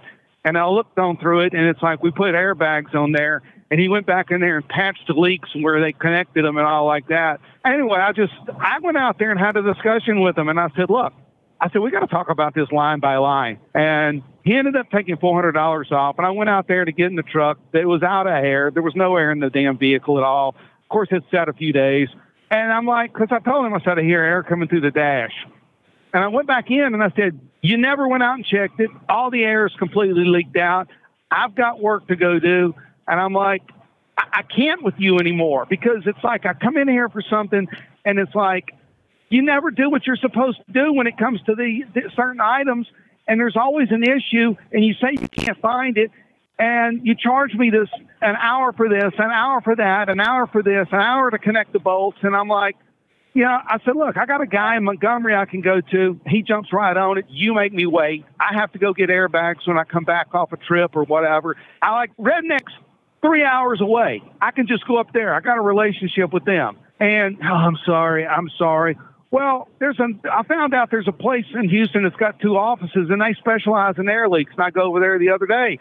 Friday, I go in there, and I said, he's like, well, I don't hear any air leaks. I said, I hear air in the dash when I get in the city. He crawled underneath there. Oh, you have a bad brake chamber. two hundred dollars out the door with forty-five minutes, and it's like, they're Mexican. They barely speak English, and it's like, you know, I mean, you know, there's, there's, and, and then to make matters worse, I had a problem with a headlight, and I was going to pass by a shop, and I said, hey, can I come in there and we can take a look at this? Well, not today. And finally, I had to, and Paul's like, add up everything you spent with him. And I, and I added up everything I spent with this guy, which is about over twenty thousand dollars, because he did a turbo, he did this, he did that, rebuilt the front, uh, the, the, the spring hangers. And I went in there and I said, look, I spent this money with you. And it's like, he didn't even have a clue is what I had spent with him. And, you know, I tried to build a relationship with these people. I wanted to build a relationship with these people, but it's like now it's like I've lost confidence in these people.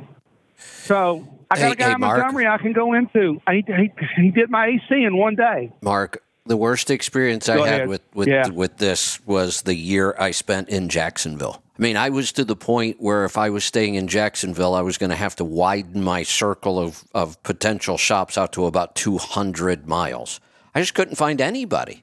I mean, it, there were shops. I'd go in. They weren't shops you could really build relationships with. It, you know, I talk about it all the time. It doesn't mean that every shop you walk into, it's going to work. In fact, most of the time it doesn't. It, it and, you know, I moved to Orlando, and it, it took me almost a year in Orlando before I found you know, that the two shops that I really stuck with. And, and that seems to be getting harder all the time, not easier. Yeah, well, it's like, you know, rednecks three, three, three and a half hours to the north. I'm through Montgomery all the time. The guy in Montgomery, I was a walk-in to him. He did my D E F pump. He's done my radiator, and he's done my A C. And I went in there with my A C, and I was in and out the same day. I mean... And, and the radiator took a little over because they sent the wrong freaking radiator, but it was like it, it went out in Meridian, and I nursed it over there because I knew this guy could relo- could locate a part. So I've got a relationship with him. He's just six hundred miles away, but it's like, you know, and then there's Pittsburgh Power for all the major stuff and overheads and whatnot. Uh, uh, yeah, set the overhead. But it's like, you, you and I've been to T and E before, but I just don't go through there anymore. But it's like, you know, it's like you, you sit there and this you find you oh man, it, it, you know, it's frustrating because it's like they don't. I, I mean, it's like they don't have business sense or whatever. But I'm telling you, I, I went to this Hispanic place over over in Galena Park on the Ship Channel that specialized in air leaks and suspensions, this, that, and the other. And I was impressed with them. I took a picture of it and I sent oh. to Paul and Harold of the of the place. The, uh, and I said, the there lesson you go. here. The lesson here, since this is getting harder, not easier, is we really, really have to support the shops that that are the shops we want to work with. And I get it. It's inconvenient. Sometimes they're a long way away, or we got to change where we're running. Or, but just like you're having this much trouble finding a good shop, I will promise you every one of those shops is having the same trouble finding good employees. And that's the struggle. I'm sure they are. Yeah. It, you know, it is just, it, it's the it's all it's the big things, but yeah, it's the little things. It's like he, he didn't have a clue as to fact what he was charging me. He had well, to then, go over then, the bill. Then, and, and Paul, you just got to move on, or Mark, you just got to move on. Well, I, I have. I, I, no, I have moved on, yeah, but I was I mean, just, it's... you know, I told Paul yesterday, I said, I'm going to call and talk about this shop and how it is. You have to, you know, you look to build relationships. I came to them because I got rid of another shop over there that they yeah. put a freaking hydraulic hose in. You know, this, this so, idea of business is built on relationships. It just is. And I, I know there's a group that every time I say the word relationship, they push back. I, I, you can't build relationships with anybody. Well, you can. But it's hard work. This is part of the do the hard work that I talk about. And many people just give up because it's not easy. And then the really frustrating thing is you can work really hard to build a relationship with a shop and the service manager changes and everything goes to hell. Yeah, I, I've seen that happen. And guess what? You, you got to pull up your pants and put on your boots and go look for somebody else. And it is hard, and it's getting harder. And that's why I say when we find these shops as a tribe, we need to support them. I, I agree. People were looking at me about this shop and asking me about it, and I finally come back and had to say, don't go there. They're going to nickel and dime you, you know, on hours. I, and, they're, and, and, and, and, you know. I will say the exact same know. thing about other services that we need. Brokers, big one. You got to work hard to find the really good ones and build a relationship. Uh, functional medicine doctors and practitioners, just because they're functional medicine does not mean that they're the people we want to be working with. That's just the first step. It, the first step is, okay, they, they believe in functional medicine, but most of them that I find I don't want to go to. It's really hard to find the good ones. And it's like this with everything, but that it, it is a big part of the it hard is. work. Right. No, I it know. is. I know. Yeah. I mean, you, and you like to do business with people you like. I mean, right. that's another thing. It's like, if you like the people, it's like, you'll overlook cost. I mean, at first I started liking these people and it was like, it was good, but it was like when I came in there, they changed the shocks on my trailers. I brought them the shocks because I bought them in Florida, brought them back, didn't have time to put them on there. So can you put these on? And it came back in four hours, five hundred dollars you, to do it. And I thought, kind of high. I didn't say anything about it because I don't want to come across as cheap. I, you I, know, whether it's right or not, and it's probably not, I'll tell you why that may have seemed high, seemed high. Because they didn't make any money on the parts. Yeah. You brought them the parts. Somebody else yeah, got right. that part of the profit. So, you know, normally they, they make a little on the labor, they make a little on the part. So if they're not going to get the profit on the but part, they wanted three hundred thirty dollars for these freaking airbags. I, I found I found the Fleet Pride for one hundred thirty-six dollars, and they were Continental brands made in Germany, so it wasn't Chinese shit. I, I get it. I get it. It's you not know, easy. It's that's like, that's why we say you know, do the hard you know, work. You know, you're watching your cost. You're trying. Yeah, you're trying to watch your costs, and you get there, and it's like, and then it's like. They come in there at this angle, but it's like, you know, I don't mind, you know, you're making an hour, you're making one hundred twenty-five dollars an hour and you're out in the right. middle of nowhere. So it's not exactly like you're, you're in the middle of Houston paying, you know, whatever the taxes they have. But well, it, I, it's I, like, I, I will tell you this, and, and Bruce just mentioned their labor rate, one hundred twenty-five dollars an hour doesn't cover much of anything anymore. I mean, that, that, I, I the inflation, I, I swear is just hard to keep up with. You know, I, I if you read the news, you wouldn't be completely convinced that there is a lot of inflation. They're still trying to convince us that it went down. It's not that bad. It's awful. I, I am shocked at how much I, I have to pay for anything and everything anymore. And it doesn't seem to be slowing down. And I think it is what will finally crash this economy. And a lot of it is being driven by energy prices, and we're we're not drilling, and we're... We're, you know, killing the, the energy sector in our, our economy, and everything's getting expensive, and we can't support this much longer. Three things happening right now. If all three of them continue or happen, uh, things are going to get very interesting. If two of them happen or continue, it's going to get very interesting, and just one of them could have a big impact. And what I'm talking about is the potential government shutdown that may happen, almost never does, but it may, Um, that could be devastating to our economy. Uh, won't bother me much. I, I kind of like the idea of the government shutting down, but that's a whole different story. Um, the U A W strike and the fact that um, on October first, people have to start paying their student loan debt off again. And if you don't think that that's going to have an impact, you're wrong. There is gazillions of dollars of student loan debt out there that people have not had to pay for. And when they do, that means their discretionary income goes way down and they have to stop buying something else. And that's what's going to take this economy down. And if those three things, if the government actually does shut down, uh, if U A W stays on strike and people have to start paying back their student loan debt, uh, I think that may be what triggers a recession.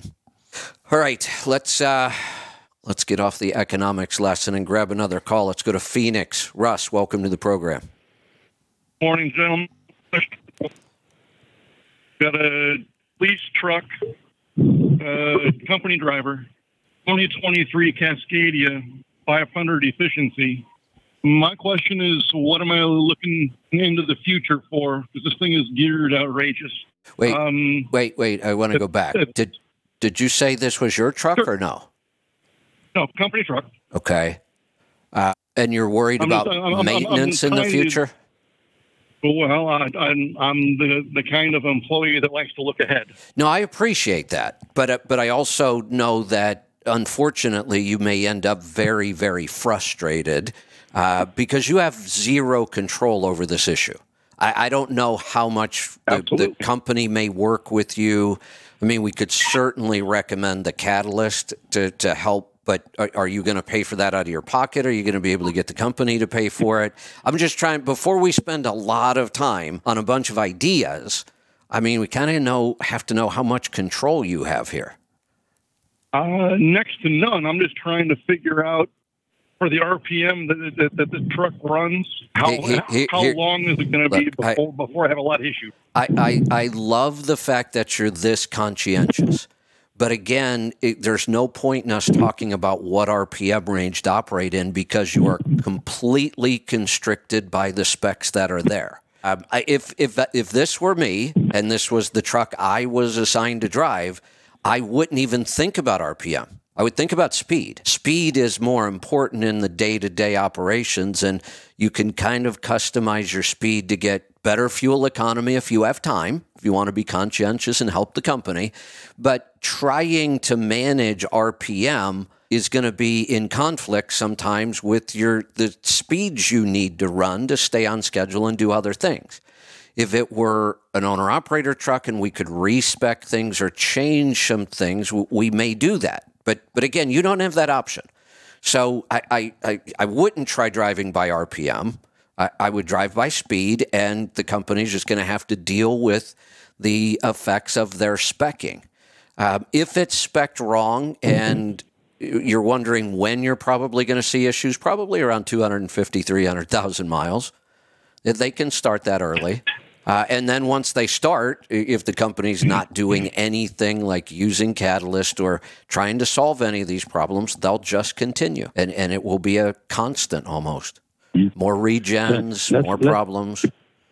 That's just, what engine is it? Is it a Detroit? No, it's the uh, X fifteen. The X fifteen. And what speed do you drive? Uh, well, I do I work for equipment rental. So I'm... It's it's all go all the time. Um, I'm uh, governed at sixty-five. That's the local speed limit.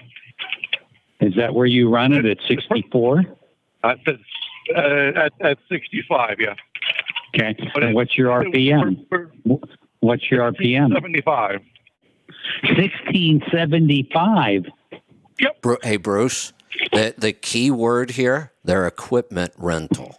They've been, they're still speccing their trucks the way they specced them thirty years ago. Local, low gear Holy ratios. God. Yeah. It, it, it, that's kind of why I'm, I'm, you have almost zero control over anything here. It's limited to sixty-five. No big deal there. Um, it, it, there. There's not much you can do to drive this truck any differently because most of the time you're just going through the gears. Uh, I would expect that you're going to have emission issues. The catalyst would help a lot. If you if you can get the company to to spring for the catalyst, it will probably save them tens of thousands of dollars. Hey, by the way, that engine cuts out at fourteen hundred, so if you want to try to drive it right, you need to get it down to thirteen fifty on the R P M. So you're you don't have much of a choice there. If you're at sixteen fifty at sixty-five miles an hour, they yeah, they made do? a huge mistake. Yeah. Whoever spec'd that truck. But try it. Are you driving right now? Uh, no, sir, I'm not. All right. Try thirteen fifty, fourteen hundred, and see where it puts you speed wise, and that's where you want to be. Sounds like it's going to be about forty-nine miles an hour. Slow. Yeah. Uh, yeah. At, at, at fifty-five, it's uh, fourteen hundred and yeah, like I said, about forty-nine miles an hour is where you'd have to yeah, run this so, thing. Uh, and, yeah. and the problem with running at high R P M on an emission engine is it lowers the temperatures. We can't keep enough heat in the engine to get it. You know, you might want to attempt to maybe watch the temperature and block off the radiator a little bit and see if we can get the temperature up. But uh, this thing is just spec'd so poorly for, for this operation. It's there's going to be maintenance issues. So they, this is a prime example of people speccing a truck. They go to the dealership, they order it, and the salesman, not knowing, he puts the order through. The, there should have been a huge red flag. The, the salesman, and the salesman should have said, whoa, whoa, wait, wait, yeah. this isn't this isn't right. Bruce, my guess is we could go back through the history of this company. They probably buy have been buying from the same dealer forever, and they probably have not changed that spec sheet since the nineties. Even though the trucks keep changing, my guess is they're still as close to those original specs that they used thirty years ago. Yeah, yeah. It's a shame. It is. It's a shame that people don't understand. You know, they don't they don't listen and they don't study. That that's the problem in the entire industry is people don't take the time to study. Everybody's so busy. And they don't, you know, if they would just listen to this show or read our articles or go on our website and watch some videos, but people don't take the time. Bruce, you know, the, the best now if I, if I, explanation for this. When I, go, go ahead.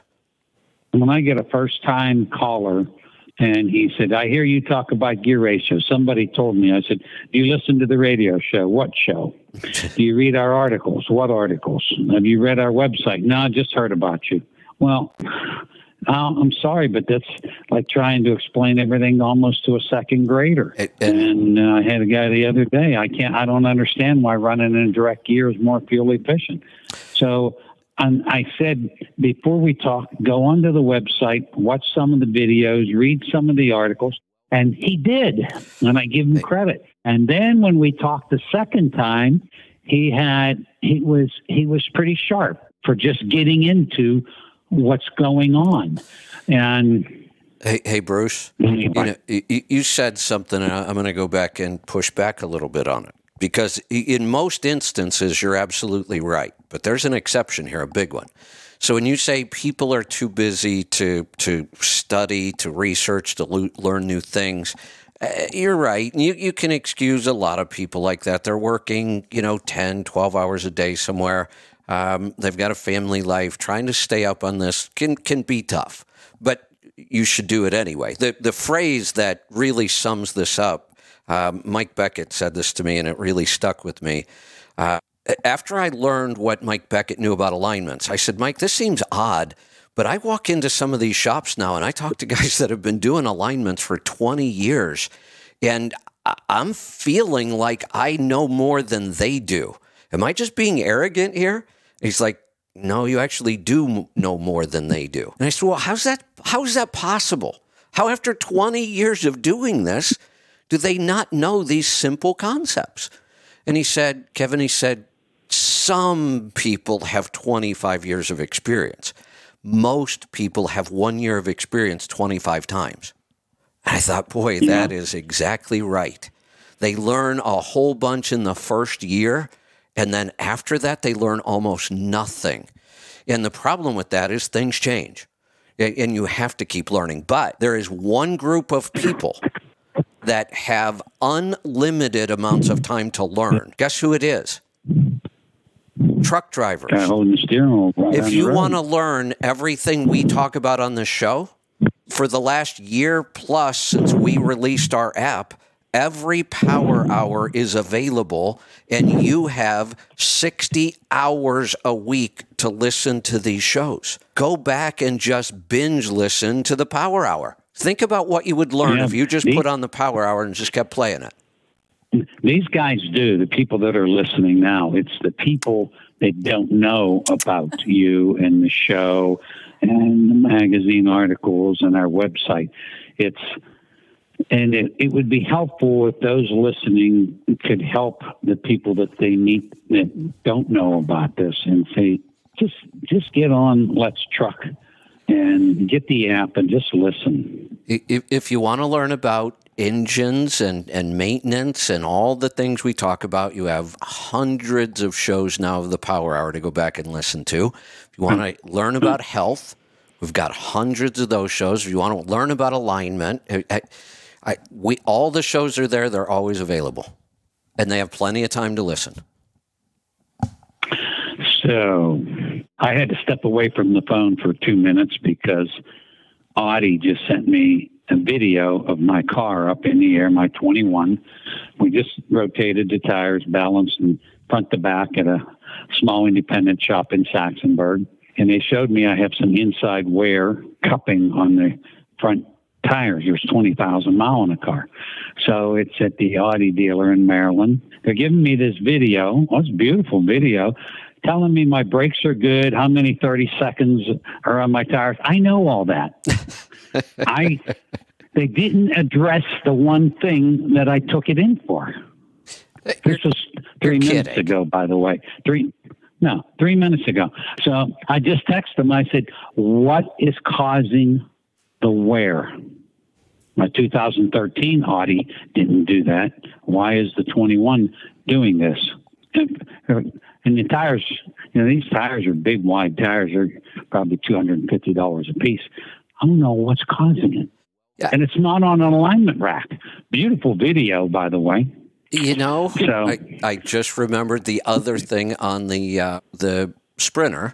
Same thing. I've got irregular tire wear on the front end. Now, I, is with what I know about alignment, I could probably crawl under there and figure it out myself.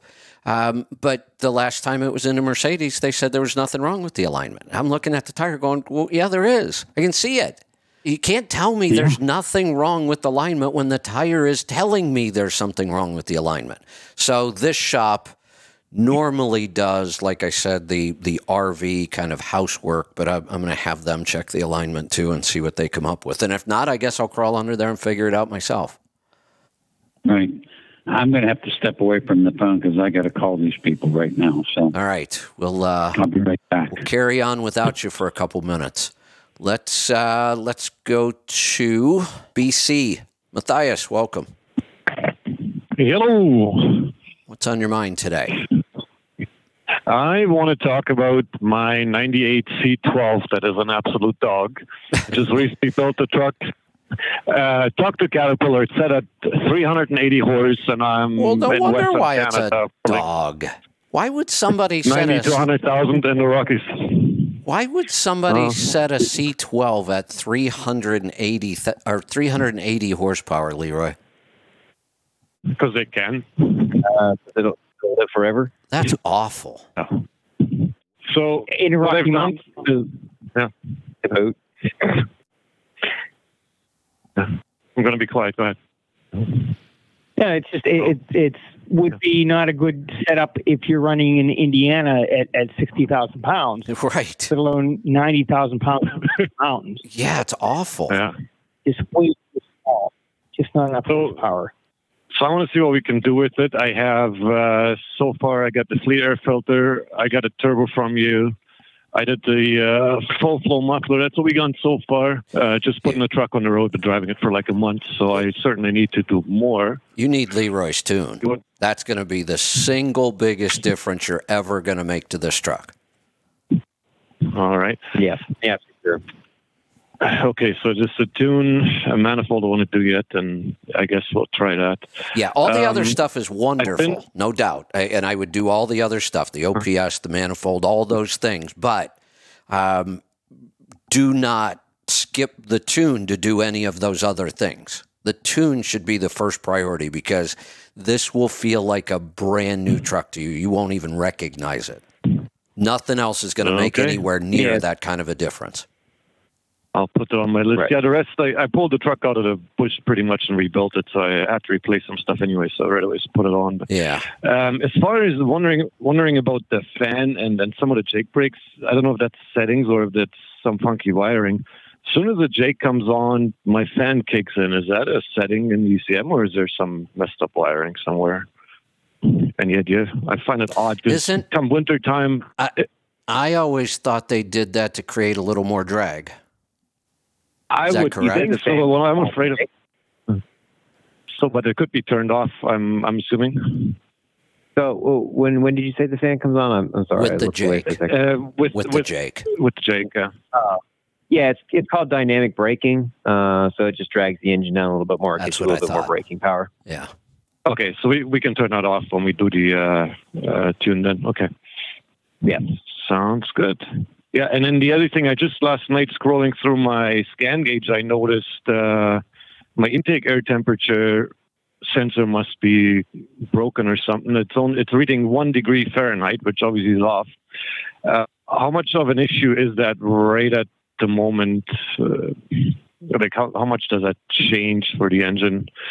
Just want to see how big in a hurry I am to tear into, see what's going on. Because I had a bunch of rotten wiring on this truck, so this must have been one I missed. Does it change the timing much when it's thinking it's getting ice cold air right now, or is that just... Yeah, it, it can change it by a, a significant amount. I mean, it's not going to be detrimental in any way. I wouldn't say it's a ten out of ten priority, but yeah, I mean, it should be addressed pretty quick. Okay. All right, then uh, I'll take care of that, and then I'll find me a tuner and get that done with. So, so it's... At three hundred eighty horse, pushing nineteen pounds of boost, is that about appropriate then? Or? Wait, wait. Oh, nineteen no. pounds of boost. Um, nineteen. Well, give me the situation. How much weight? Are you on the level? What speed? Are you uh, saying oh, nineteen sorry, is your max? I guess it would be. nineteen, nineteen is my absolute max. Yeah, I guess pulling, it, uh, it pulling would a be. Hill with my foot on the floor. Right. Yeah, at, yeah, at that horsepower, on, that's about right. That's all right. Okay, because yeah, I did the uh, charge air cooler, all is good. Smoke test, everything's good. So yeah, okay, good. Then we'll do the sensor and the tune. There you go. All right. Soon. Thanks a lot. You're welcome. Thanks right. for the call. Let's go to Alabama. Paul, welcome. Howdy. What's on your mind today? I called in to say, well, I, I called in to see David Counts today. You know, I was in the area, so he's saying hi. So. Oh, you're there with him? Yeah, tell him um, we all said hi. Well, I was, I was, but I just left. So. Oh, wow. He, he can't sit around and me all day, so he got to work. Uh, so. did, does he have any cool cars? Did no. you get to go over to the car garage? No, I didn't. We didn't go over there. So oh. he, he jam packed. They got they got twenty pound of shit in a five pound bag. So it's overflowing out the gate. It, it's always like that. My God, when I was living in his parking lot, it was a constant obstacle course for me. I was I always had to move around, find a new spot. Um, and I, I was a little long to be in there, but uh, yeah, their their place is always like that. Yeah, even if he moved to a bigger property, it'd still run out of space. He would. So. It, well, he's expanded that property a couple times. Yeah, well, the last time I was there, there was that big tree in the front, and now that's, there's the big building there where they make the fleet air filters. So. Yeah, yeah, yeah, and the, the car shop is just, uh, I guess, a little more than a couple years old now, but that was, he built that after I had been down there. Yeah, so you realize how good the service is at Pittsburgh Power when you take your shop, you take your truck to a different shop because you don't really have a choice. You get spoiled, so, yeah. So I took, I took my truck into a shop in Oklahoma City, on dropped it off on Thursday afternoon about two o'clock. Just had some air leaks that needed to be fixed. I said, be down tomorrow? Yeah, yeah, we'll get it done tomorrow. Okay, thanks. So Friday morning, I called him. I said, do a D O T inspection as well. Okay, we can do that. Friday afternoon, about quarter past four, I called him. Is my truck ready? Uh, no, it won't be ready, but it'll be ready tomorrow about ten o'clock in the morning. So it's Saturday morning. Okay. So I got to go to the bank on Saturday. So I go to the bank and a couple other things, and I show up there at eleven a.m. It's not ready, and the guy's not working on it. I said, where's the guy working on my truck? Oh, he had to go out on a roll call. Oh, okay. He'll be back shortly. Okay. So one o'clock, I get back there again after going doing a couple of errands, and he's still not there, and he's still not working on it. And it's like, God damn it, I guess I'm not getting my truck till Monday. So quarter past five, Saturday evening, they call me. Oh, your truck's ready. Okay, I'm going to get it. So I went and got it, but kind of pisses you off, really. But Pittsburgh Power need to move to Oklahoma, I think. Yeah, I don't see that happening anytime soon. That's why you have wheels on your yeah, truck. Probably. It's mobile. Uh, yeah, well, I got yeah. an appointment to go up there. So, But... So yesterday, so I unhooked my trailer on Sunday because I'm going over to Jacksonville to pick up my new trailer. So I, I cruised yesterday at sixty-five miles an hour. I did six hundred seventy miles yesterday, and I averaged nine point oh seven miles per gallon. What? At twenty-six thousand pounds. What? Yeah, just my tractor. Still, yeah. that's that's that's uh, pretty impressive for that thing. Yeah, well, I was thinking, oh, maybe I can do eight, eight point two or something. And I, I six hundred thirty-five miles, and I've filled it up, and it's like, shit, I only got seventy gallons in there, and I just squeeze it to make it seventy. And I, that's nine miles a gallon. That can't be right. And I stuck it in the app, and then I actually worked it out on the calculator, and it's like nine point oh seven, and it's like, holy crap. Wow, so, we, we've got a new business model for you. Just put that trailer up for sale. The old one. It's hard to, it's hard to I'm now a three car horse, but it's real hard to load them. It'll have, you, to, uh, have, to be a, have to be a Jeep. Yeah, there you go. Well, you know, owner operators very seldom have to hire taxi cabs, especially at an airport. I said years ago we should take some beautiful trucks and make them taxi cabs. You get you get paid a whole lot more money to put a couple people in your truck and take them across town or take them wherever they want to go. And you just come right back to the airport and load them up again. And think about it. Would you rather jump into a taxi cab or a beautiful Peterbilt or Kenworth or Freightliner or whatever? I will even say Volvo. You know, people would love to go. And you don't even have to load them and chain it down and just haul people. Yeah. I wonder what, the Peterbilt. I wonder if Uber or Lyft would let us sign up a Peterbilt. Yeah. Anything's possible. Uh, on it, on it. Hey, uh, hey, Paul, hey, Paul. I, Paul, I've got a crazy yeah. idea for you. Here's what you're going to do. You're going to take that tractor and you're going to get some exotic cars, and you'll haul people in the cars on the tractor. Yeah, yeah, but you got to get them up there. I know. How you going to get them up I know. There? We got to figure this yeah. out. It's the ladder on the side if I'm up there. So it, it is kind of fun. I have done it, sitting that car that's in the number one position, driven out over the hood, sitting that cruising down the highway at sixty mile an hour. Hey, my first. If you, if you go, if you when go you came to it, fourteen foot, you're gonna duck. Yeah. That's right. Well, I, I'll tell you, my first year driving, and our, our routine was I was driving local, so you know there were five or six of us that all had local routes, and we'd go hook up in the morning. Uh, if, if most days we had enough time that we could run up the road. There was a little truck stop up there at the really good restaurant for breakfast. So we'd almost always go up there, park, have breakfast, and then we'd all take off for the day. Um, one of the guys that didn't work with us, but he was always there and he started hanging out at our table, was a car hauler. And he lived in Cleveland, and he would take his tractor home all the time. And one time he still had a car on top of the tractor and forgot about one of the low bridges in Cleveland. Yeah, not good. Not yeah. a good day. Hey, uh, hey, hey, Paul. When you say about ducking, Kevin, you remember the cab over Fords that rode on four airbags? Oh, the three, the Ford. Wasn't that a three thousand? The truck? I don't know what the number was, but the first time I rode in one, I ducked. And yeah. the driver looks over and he said, yeah, you'll get used to that after a while. And then the cab would sway. Yes, it would. Said, wow. That, so. the, you know, the only good thing about that thing is you could hook it up to a trailer, and if you needed to work on the trailer, you just climbed right up the truck and got on the trailer. It was so easy. That thing was tall. It was a long way up to the seat in that thing. Two-story truck. Yeah. So, yeah. So I'll be hooking up tomorrow, here tomorrow and going to work. So. All right. There you go. Right. Um, I think we're going to wrap it up for the day. Uh, anybody have anything they want to close with?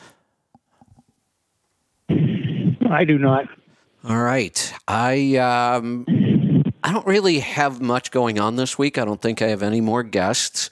I think we're going to be doing all the shows. I don't need to take any time off this week, I don't think. Um, tomorrow, we'll, uh, it's Destination Health. It's kind of a free-for-all, but uh, it might be a good day to talk about chickens and homesteading.